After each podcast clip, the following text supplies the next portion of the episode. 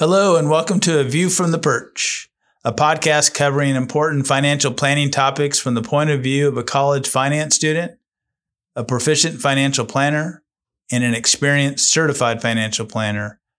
Each week, we discuss a new topic aimed to educate listeners from the Parrott Wealth Management team's research and experiences. Now, here are your hosts, Bill Parrott, Spencer Inglekay, and Ryan Arnold.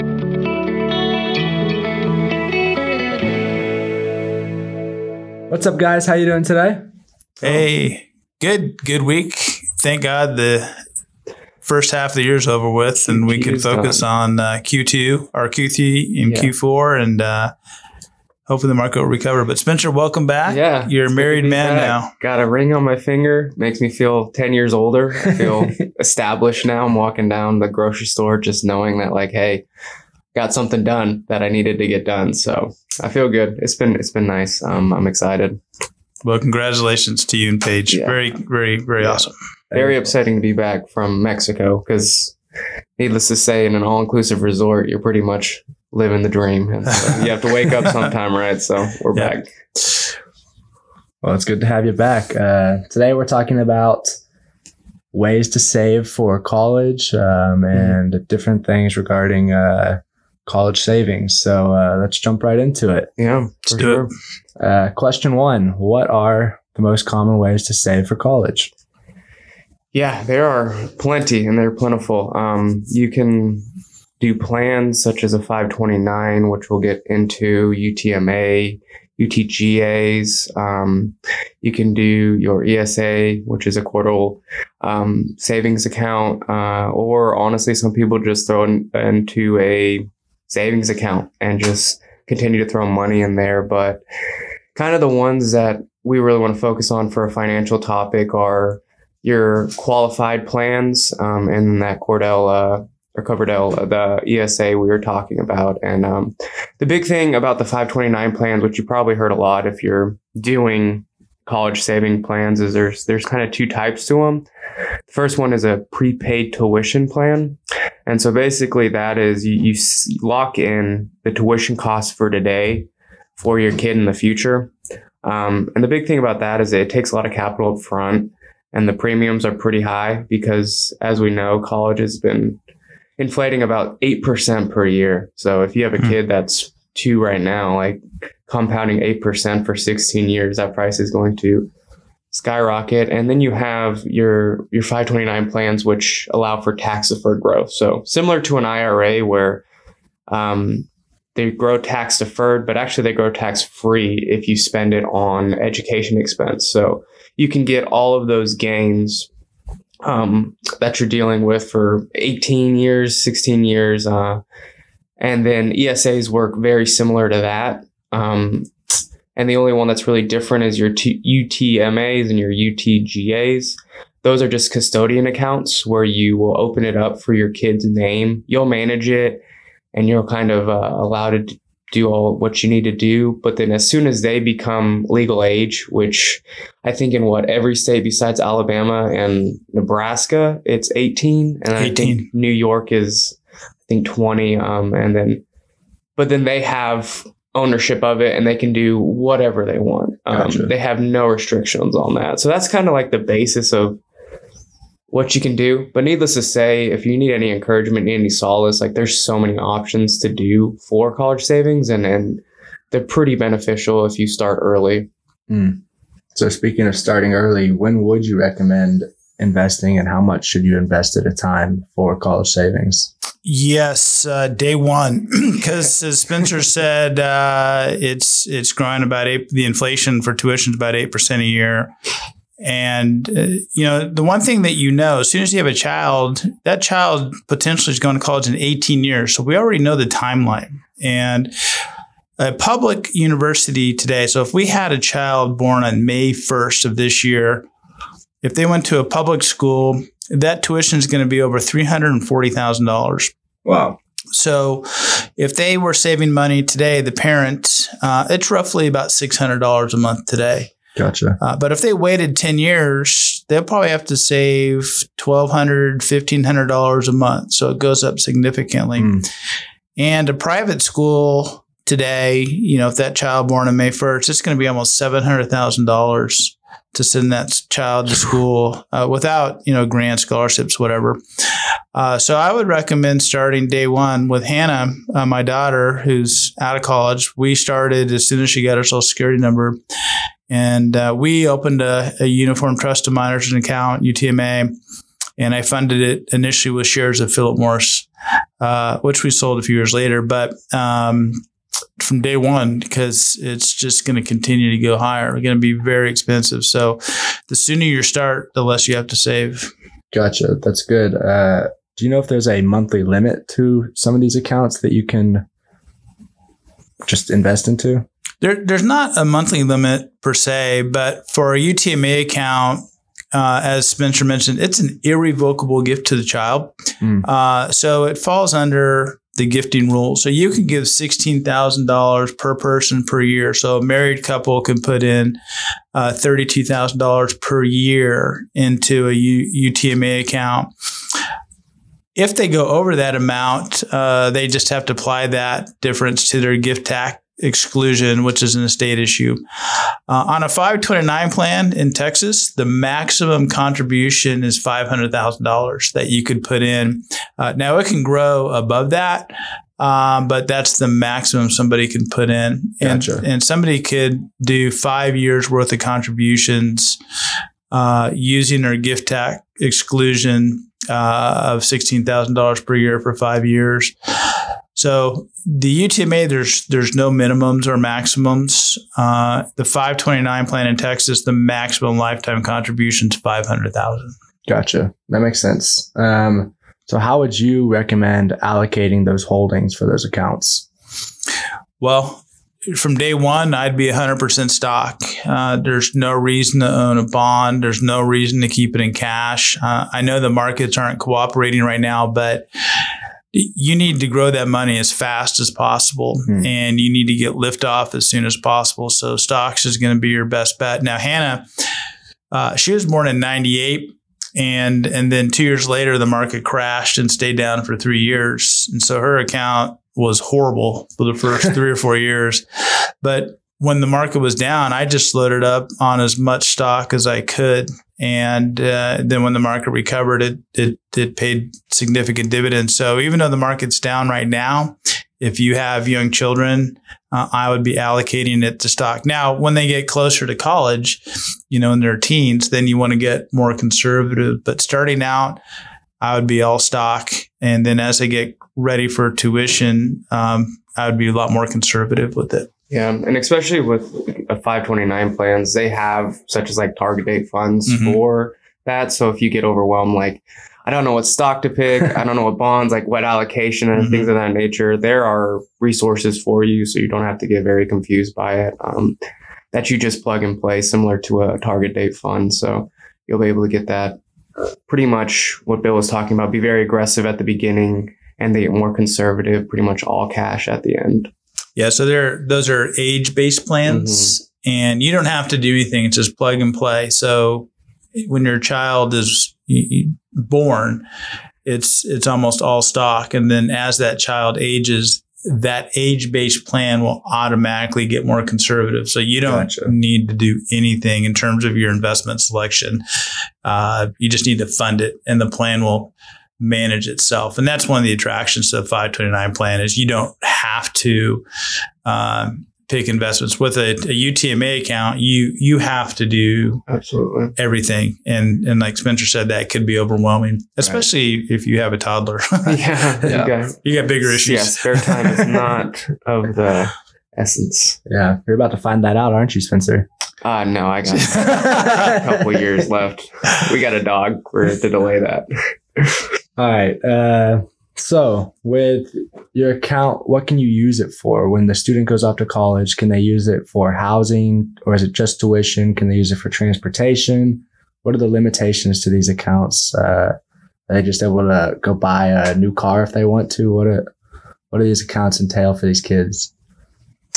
Yeah, so with with the accounts, it's it's an education expense. So they, especially with the 529s, the ESAs, those have a little bit more parameters. Like they can be used for housing, They can be used for tuition. They can be used for food, but they don't have the the freedom to go out and you know purchase whatever they like. Gotcha. Because if they do, if it's not an education expense, it's taxed at ten percent um, off of that, and then also in uh, taxes income as well. So that is a little bit of a limitation when it comes to 529s but with the utmas as as bill was talking about like it's free reign. Um, you can spend it on whatever they like. And then so sometimes that's why people stray away from utma sometimes and go to 529s because as soon as the child turns 18 you hand them the keys and you say hey here's Hmm. your cash. Go do what you want to do. And so if you don't have uh, wouldn't say a responsible child, but maybe you have an impulsive child that Mm. says, you know what, uh, I have this now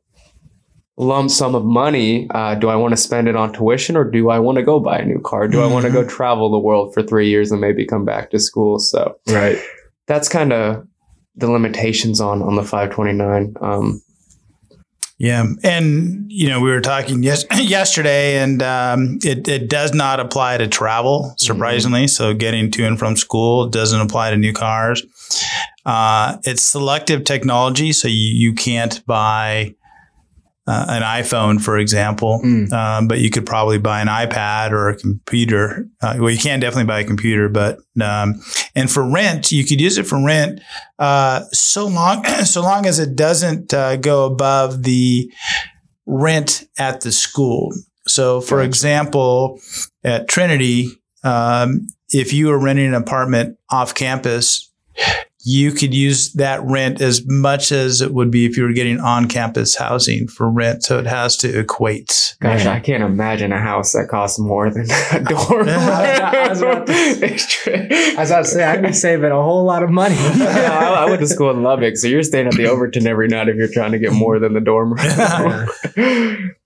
but Well, and one strategy that we're seeing, and Spencer mentioned it, is uh, a lot of parents nowadays are just opening up joint accounts or investment accounts in the parent's name. yeah, And that gives the parent flexibility. They could use it for college, they could use it for retirement, they could use it for a second home purchase. And so we're seeing some parents do that to keep it in their name just in case their child doesn't go to school or or it just gives them a lot more flexibility. Uh, it's not a true college account, but they could set aside money for college and that gives them a lot more flexibility than a 529 or a UTMA. with that, um, are you able to like when you're paying for your child's tuition?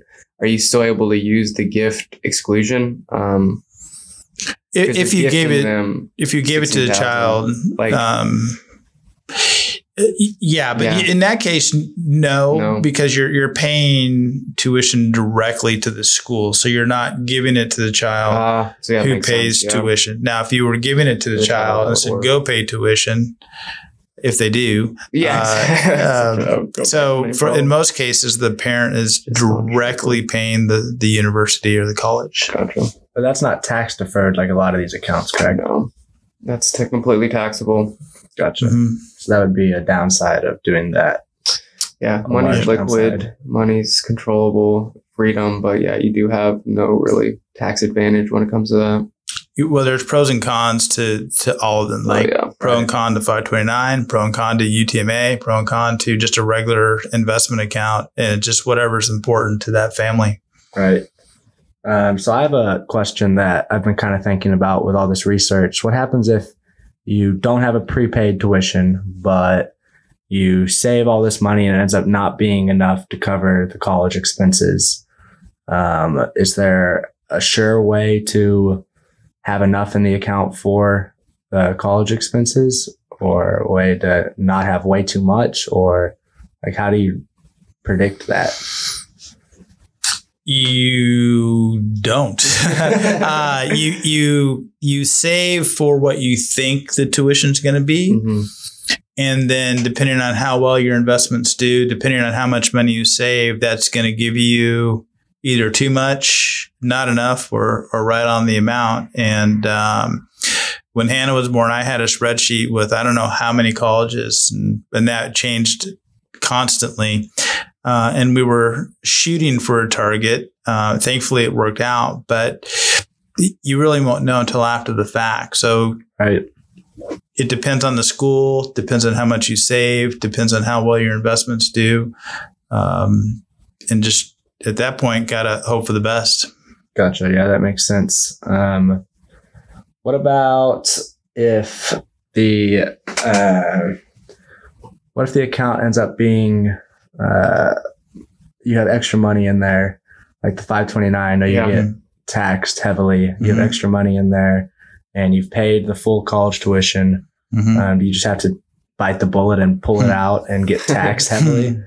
No, so there's a couple options you can do. Uh, if your child decides to go to graduate school, you can use that for that expense as well. If you want to roll it to another child or to a grandchild, you can Mm. roll that excess money and start saving pretty early for that as well. Um, and then, yeah, the, the last option is to, I mean, you could even use it on yourself, honestly. If you want to go back to school and just take a couple classes, you could use it for that. Um, but if not, you'd have to take it out with that 10% tax. Uh, but yeah, that's kind of those kind of the options that are available if you have excess.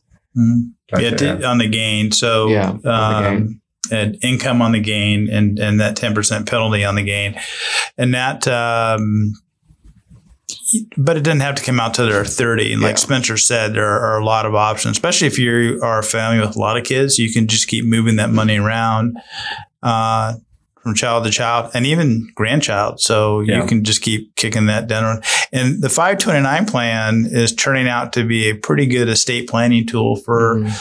for people with a lot of money because they could m- make that maximum contribution to a 529 plan, lower their estate, and just keep moving that money around to child, uh, uh, to their children or grandchildren. Yeah, that sounds wise. Um, what about the whole process of opening one? How would somebody go to create a college savings account?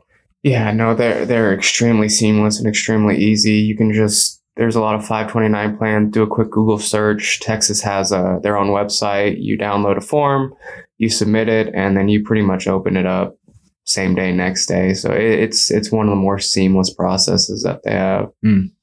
And you want to make sure, like, if you're in a state that has a state income tax, you want to use a plan from that state because you'll be able to get tax benefits. Gotcha. Uh, so, you know, if you live in California, you would want to open up a California 529 plan. In Texas, it doesn't matter because we don't have a state income tax. We don't get a tax benefit from a 529 plan for our income taxes. But if you live in a state that has a state income tax, you want to first look at a plan from that state so you can get some uh, tax benefits from your income taxes. Gotcha. So, with all that being said, do y'all have a college savings plan that y'all would recommend? One that y'all would personally use? I know you said that you had one that you used, but Spencer, after all your research, is there one that stuck out to you as the best?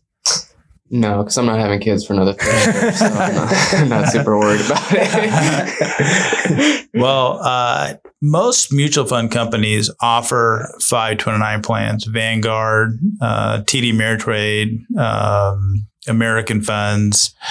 Uh, there are quite a few of them. And it just depends on that preference for the person. But uh, the Vanguard one is very popular just because it's low cost. Mhm. Gotcha. Um, and could you open up more than one account for the same beneficiary? Yeah, you can, but you just got to make sure you don't go past the contribution limits. Um, especially for the ESA, it's a little bit more um, restricted. It's only two thousand dollars um, per year, and so you just got to make sure you don't go over that. But yeah, it's similar to an IRA and a and a Roth, which you can invest in both, but you just got to make sure you're not in those contribution limits. Gotcha. Okay. And my last question uh, What would you recommend for some, maybe a student that didn't have a college savings plan set up for them? What's the best way to pay off their student debt?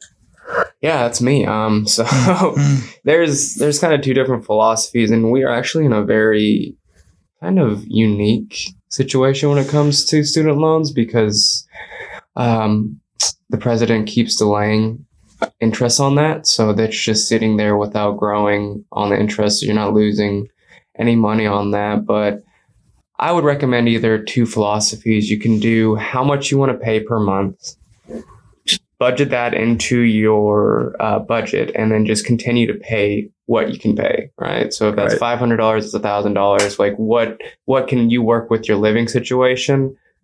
Plug that in and just be very very consistent and very very responsible. Um, We always recommend saving and um, getting all your um, this indiscretionary funding or indiscretionary spending first, Mm. And then making sure uh, you spend whatever you need to spend later. So making sure you're paying off debt your first paycheck rather than your second is important.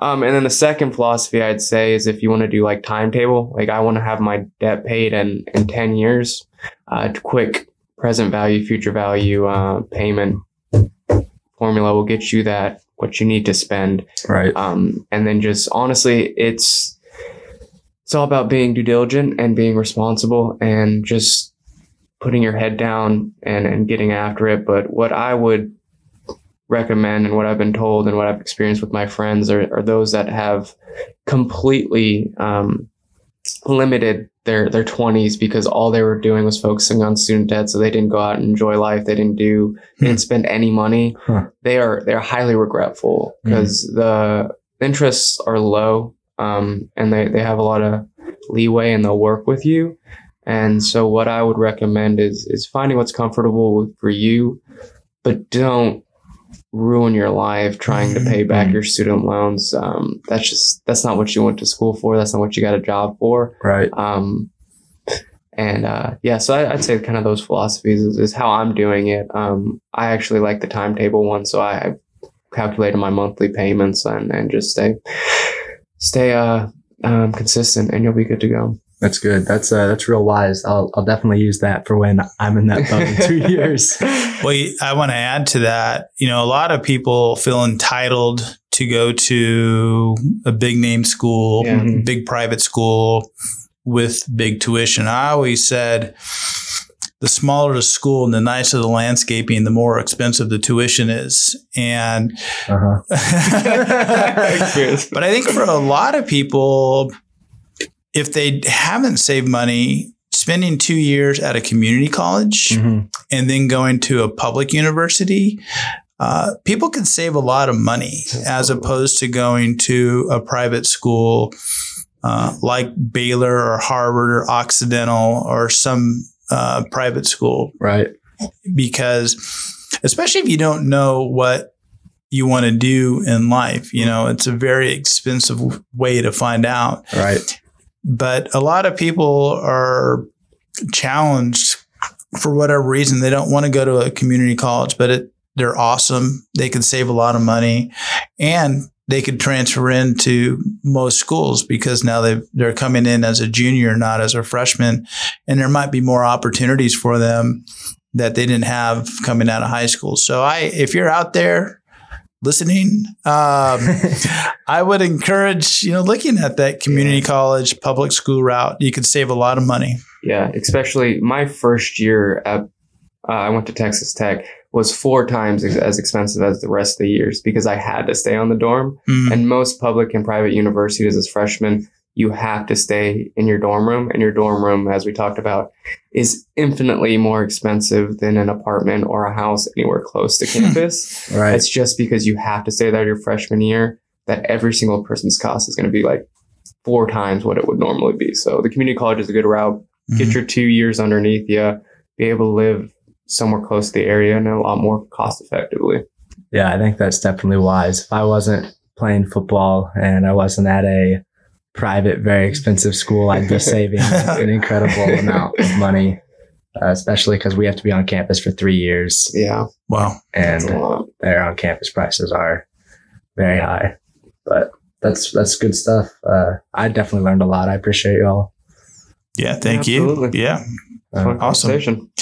Conversation. Well, hey, happy 4th of July, too. know, right? happy Fourth of July. Watch some fireworks. Yeah. Be safe.